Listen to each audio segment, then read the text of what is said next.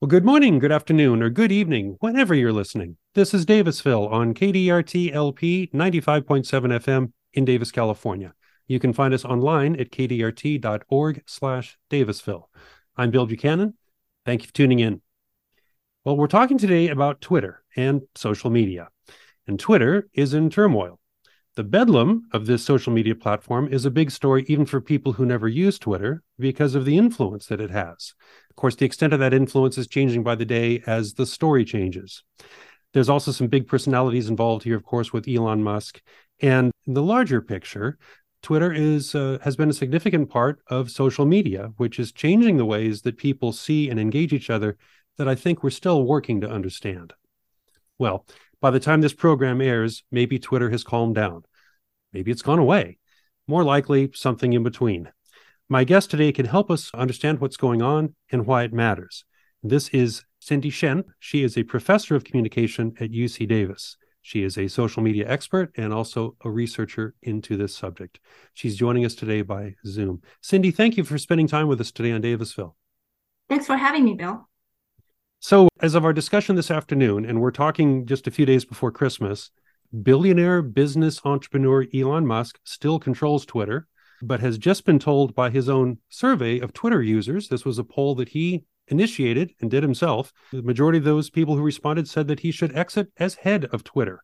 This is happening about two months after he bought the company and began firing people, banning accounts, changing policies, reversing his decisions, and so on. I'd love to get your take on what's happening here. Oh, Bill, well, where do I start? So I've been observing the changes he implemented at Twitter since day one. And it's been an extremely eventful two months, as you described. And as we speak, there are so many changes being implemented by the hour. So I would say that the new ownership of Twitter has significantly impacted how Twitter is functioning or is perceived as a social media platform. So fundamentally, Twitter is an advertising business. And we often think of it as a tech business, but it is fundamentally an advertising business. This is where its revenue comes from, is from ad sales. And Elon Musk claims that he wants to liberate Twitter, right? Free speech is all the rage. Uh, he wants to get rid of censorship, etc. These are the very grand promises he made at the beginning of the acquisition. However, as we have seen, the robust content moderation Twitter once had is extremely crucial for its ad business.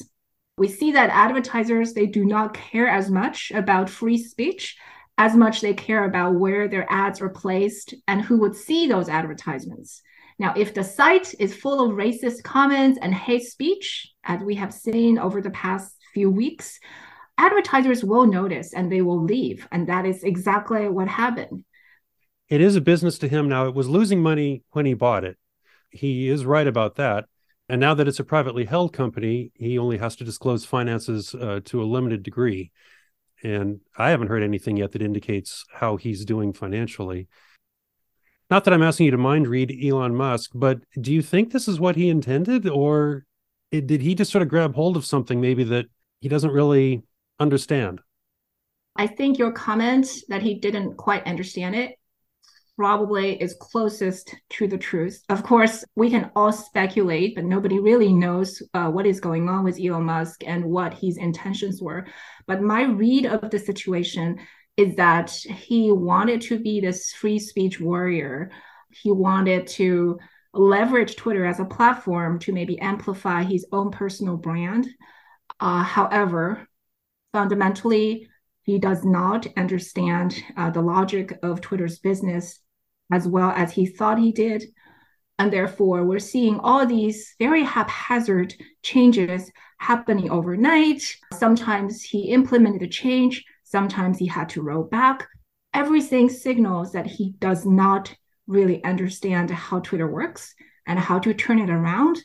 And I also don't think he really understands very well how content moderation works either. So he claims that you know free speech is so important, and you know we shouldn't censor people's speech, etc., etc. But there are laws. There are very yeah. robust laws in place. For example, the European Union has more robust laws regarding content moderation on social media platforms than we currently have in the United States, and Twitter as a company has to abide those laws. And yeah. all these actions happening in the last two months signals that he doesn't really understand that very well. Another point is that for an advertising business, uh, free speech is really not at the core of the business logic. And I don't think by implementing the so called free speech, he is going to magically turn Twitter around. Probably quite the contrary. If he get rid of the content moderation mechanisms that were present at Twitter, advertising revenue has suffered greatly.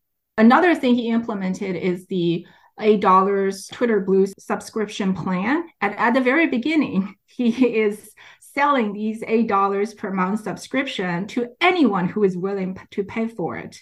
But in the past, everyone who wants to have this blue badge, they have to go through a very kind of painstaking process. Not everyone uh, can be verified. And then a verification badge is not something that can be bought. And it's precisely the fact that verification cannot be bought makes them so valuable, right? Yeah, uh, because yeah. these are costly signals. And then well, he got rid of those.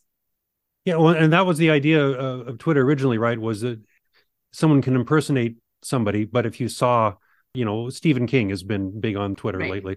You know, it's got a check mark. You think, all right, I really am hearing from Stephen King on this. So you've used Twitter a long time. I found something that you posted in November when this change was starting. And I'll just quote it. You said, The truth is, despite all its problems, I love Twitter. I truly do. Still holding hope that Twitter would survive this totally preventable mayhem. And I'm wondering, what is it you loved about Twitter? It wasn't making money. What did it need that it didn't have? Right. I love Twitter because this is where everybody is. So there are actually many different social media platforms with very similar functionalities like Twitter. So, in terms of functions, Twitter is really not unique. And it's actually pretty easy to copy Twitter, right? it's not that technologically sophisticated, and the functions are simple. The key is not the functions. So there are many, many kind of Twitter-like platforms. For example, we know Facebook. You know, Facebook could totally, you know, realize the same functionalities as Twitter take the example like Instagram, right? Instagram is mainly known for its image sharing, but you can also realize Twitter like functions on Instagram. LinkedIn is another example. So, in terms of functions, there are actually many sites on which you could have Twitter like communications with each other. And, and these functions are not that uh, difficult to realize. There are, you know, there could be Twitter copycats as we have seen post the acquisition. So the problem is really not the functions. Why I love Twitter is because Twitter is the only social media platform used in the way that it has been used since its inception. It's short form communication, and this is the site where the most people are. Okay, that's what makes Twitter so unique and so difficult to replace. Functionally, we have the, the big giants like Facebook, like LinkedIn, like Instagram, but none of them are used in a way that is Twitter is used. Uh, the reach of Twitter extends beyond the platform itself. Am I hearing? Mm-hmm. Because because I think in terms of total users, a large number of adults say they never use Twitter. A large right. number of Twitter users use it rarely, if at all. But your point maybe is that it has influence beyond its numbers why did that one catch on as opposed to some of the others that that are similar? You know, why something catches on instead of others? That's a really difficult question to answer because we're talking about like a survivor's bias, right? Because mm. Twitter survived as sort of the winner in this space of competitors. And it was used specifically for public communication and short form communication. While Facebook or WhatsApp or LinkedIn, they're used somewhat differently. I also use Facebook, but I would never go to Facebook for Twitter like content because Facebook for me is sort of semi private. So I share status, I share photos with the group that I curated myself. So let's say I have 500 friends on Facebook. I share stuff with them. But Twitter is different in that anybody can share stuff with the entire world, so to speak. So Twitter is the only platform that has a critical mass that is used for public communication. Okay. And I think that's fundamentally different from some of the other social media platforms. Okay. So one way or another, it caught on. And I, I understand it's quite popular, or has been at least, again, with uh, mm-hmm. academics and journalists. Mm-hmm. And, you know, it tends to be a way to spread news differently than. Right. Than LinkedIn or, or Instagram or so on. Do you still love Twitter with all of the turmoil? I'm reluctant to say that I still do. I still use Twitter quite a bit, but the site with all the turmoil has sort of decreased its value for me day by day. So I think we might be approaching a point where uh, the utility does not outweigh the cost of staying on the platform. And I've seen a lot of people in the past week, past two weeks have reached that point. So, for example, a very prominent Silicon Valley personality, Paul Graham, he used to back Elon Musk and it was very kind of hopeful about the changes Elon Musk is going to bring to Twitter. And then finally, over the past weekend, he said, I'm done with Twitter. And at that particular time point, Twitter just rolled out a new policy of, you know, you cannot advertise any competitors at all. Any URL posted or any kind of handle posted for other alternative platforms will be automatic account suspension. So in that way, ironically, Paul Graham, the early backer of Elon Musk's acquisition of Twitter, got suspended because he posted his uh, URL handle to an alternative social media platform. So for a lot of people, I think we're approaching that point. And even though I still like Twitter, I think Twitter has tremendous value. I've been thinking about whether I need to migrate to a different platform. I haven't seen any numbers, maybe you have, that indicate what kind of erosion there is. Uh, I have seen posts by Musk and others claiming the site's getting more traffic than ever. So I don't know if that's if you know that to be true or if that's just him asserting it. Although spectacles do attract audiences, that's yes. part of the nature of social media. But I've seen some people just sort of stop posting. And right. then I've seen some people actually quit their accounts. And so there, I guess there's mm-hmm. two ways to withdraw from Twitter. The former, if you stop posting, maybe you're sort of taking a wait and see attitude.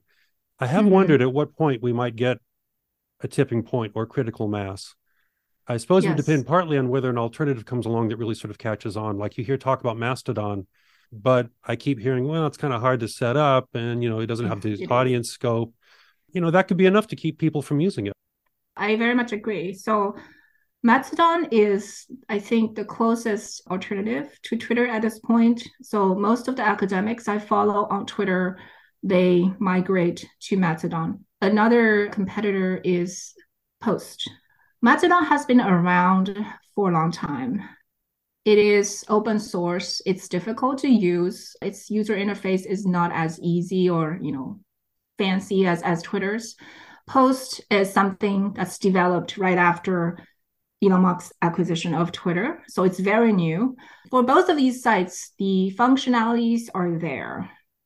And as I said, functionalities are very easy to copy. It's the people that's very difficult to recreate. So Mastodon has a much larger user base than Post. However, Mastodon's user base still is not at a scale that is similar to Twitter. I'm picturing that Elon Musk has a certain amount of time to either get it right or he's going to lose it because Twitter is established. Right. I mean, that's the question, I guess. If this were capital, you'd be talking about burn rate. He's burning perhaps his audience. At a certain point, they they go away, and uh, maybe someone else picks up the pieces. Exactly. And I think people actually have been very forgiving to Musk's, you know, tinkering of Twitter.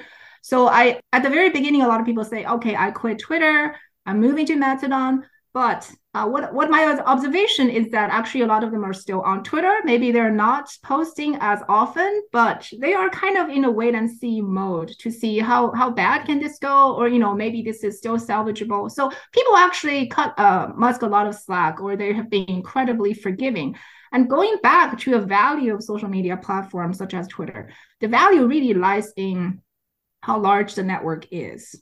Okay, so Twitter could be because because of the user base is huge compared to alternatives. That's where the Twitter's value is. It's because this is where everything happens.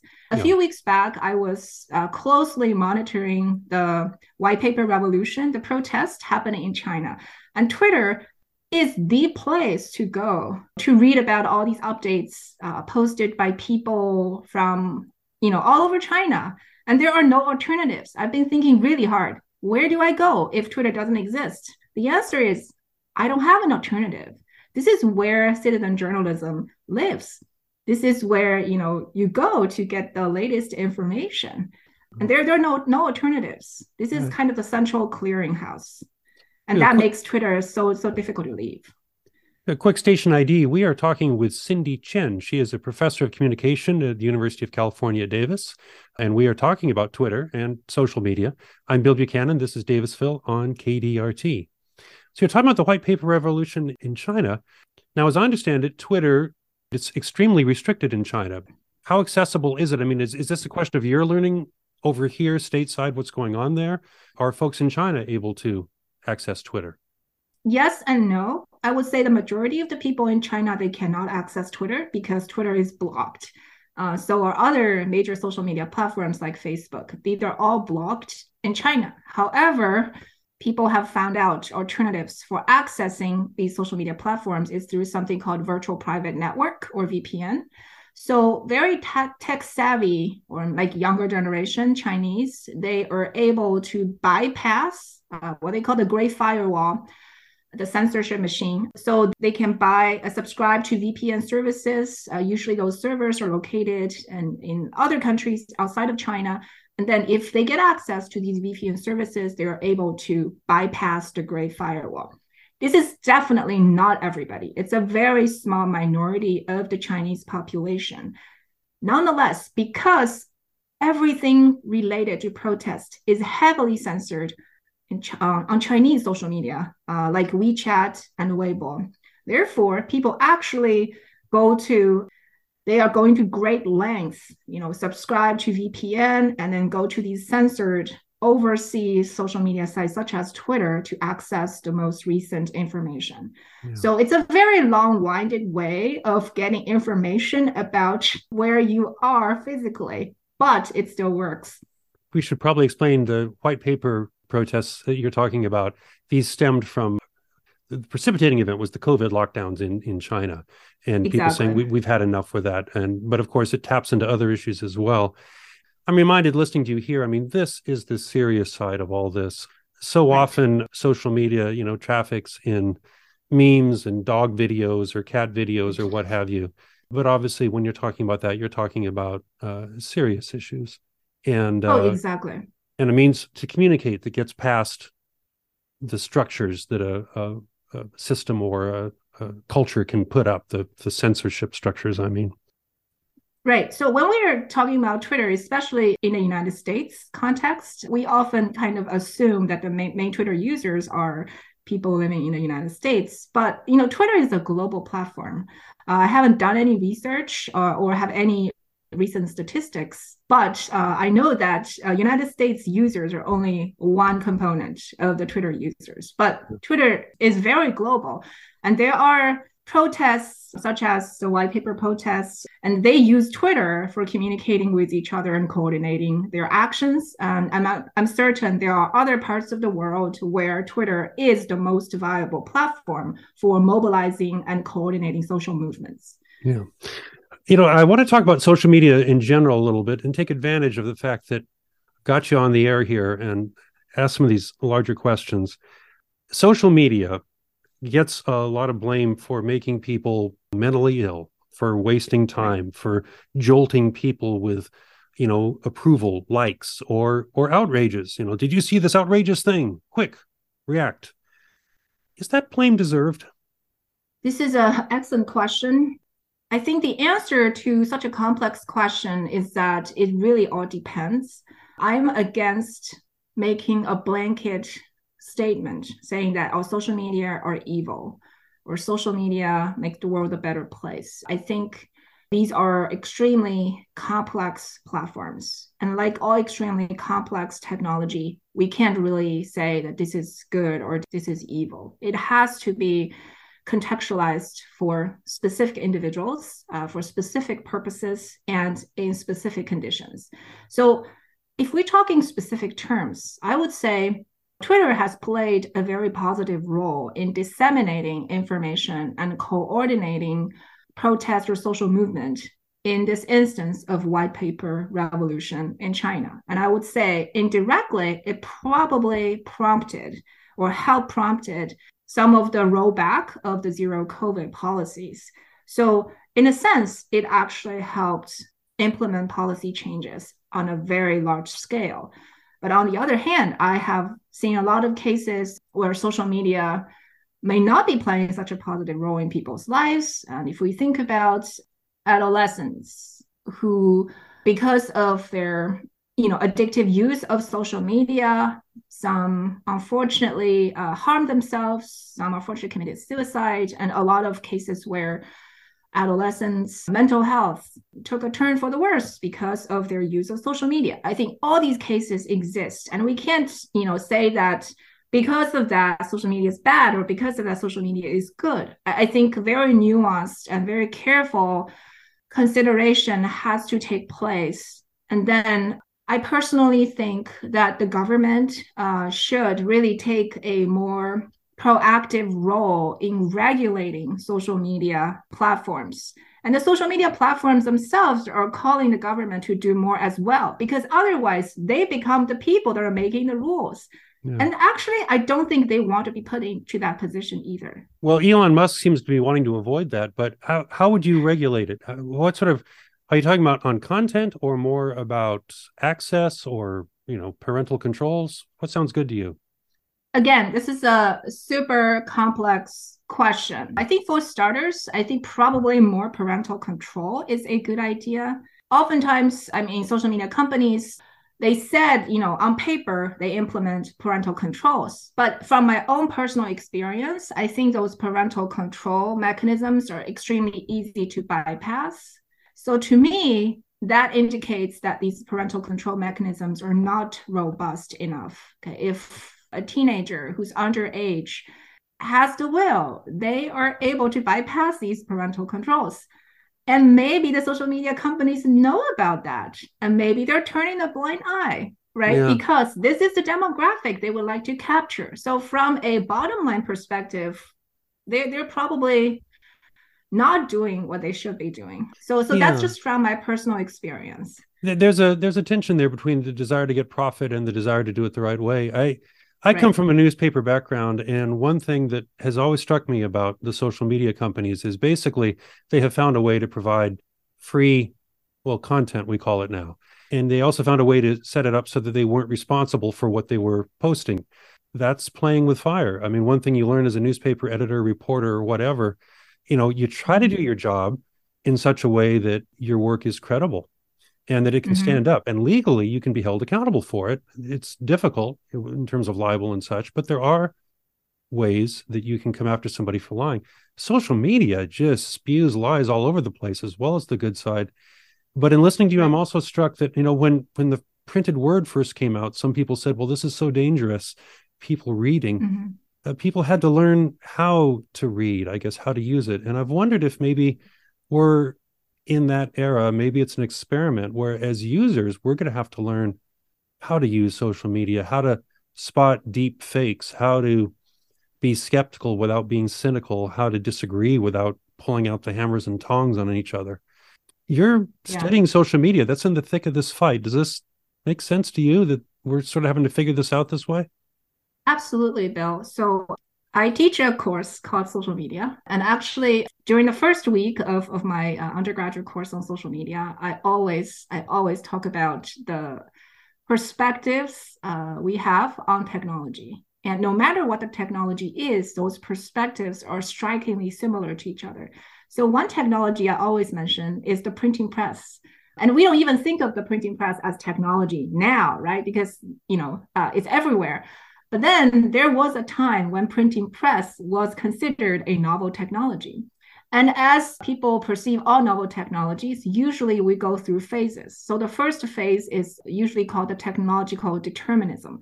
That is, technology is perceived as this causal agent and it brings changes to the society. And then under this perspective, there is one that's very utopian. That is, oh, the technology is going to change the world for the better. And there's also the dystopian perspective, right, where the technology is going to make us, you know, slaves and it's going to change our life for the worse. And I see these narratives play out every time. It had played out for the printing press. It had played out for things like self-driving cars it had played out for something like social media platforms. I remember initially uh, that that's about 15 years ago when Twitter just came out. Everybody was so hopeful, right? When Facebook just came out, everybody was so hopeful. Uh, these technologies are going to connect people all over the world, right? We're going to have a global village. Uh, we're going to be so much more connected with our loved ones, etc. And to some extent, they they do, they did. But then we're probably in the second phase where we're seeing the harms brought by technology. So it's all very dystopian. Like the self-driving cars, uh, you know, they're going to make uh, driving skills obsolete. Or, you know, what are we going to do when there's a software malfunction and the cars are going to crash? And then we're going to get killed because of self-driving cars, etc. And social media is the same, right? So it's making our mental health worse. It's spewing all these lies, uh, deep fakes, you name it we don't have a, a lot of time left, but I want to ask with your research and your work, do you mm-hmm. think we'll figure it out? Do you think we'll figure out how to use social media for us rather than sort of be oppressed? Bill, we always do no matter what the technology is, we always figure it out. I think over time, as people become more accustomed to the technology, we don't see technology as this causal agent. Uh, we realize that humans have agency as well. So we're not like sitting ducks, we're just receiving whatever effects brought by the technology. Instead, we have a say about how we want to use the technology, maybe to maximize its positive impact and minimize its harms. Yeah, I think I think one important part of this is to have digital media literacy. That's what I'm trying very hard to teach in my social media class as well. So digital media literacy may include things like you need to understand the influence social media is having on you. For example, do not fall for, you know, something something that is being uh, reshared by the friend of your uncle and stuff like that. You know do not take everything for granted. Do not think of everything you encounter on social media as real. I think that's a very important aspect of digital media literacy. And then mm-hmm. how do you verify the information received on social media. For example, you need to know what the source is, right? Locate the source. You need to triangulate. So if you see something from one source, maybe try to find it from a different TV station, different newspaper, you know, someone else. So all these aspects contribute to the general literacy about social media and digital media. And I think as consumers, as users, we also have the responsibility to educate ourselves and be more literate and be, be a more literate participant in the digital media ecosystem. Well, I think that's a good note to end on. And I like that you give us some practical advice on how to approach it. Cindy, thank you for talking with us today. Thank you so much, Bill. We've been talking with Professor Cindy Shen. She is a professor of communication at UC Davis. I am Bill Buchanan. This is Davisville. Thanks for listening.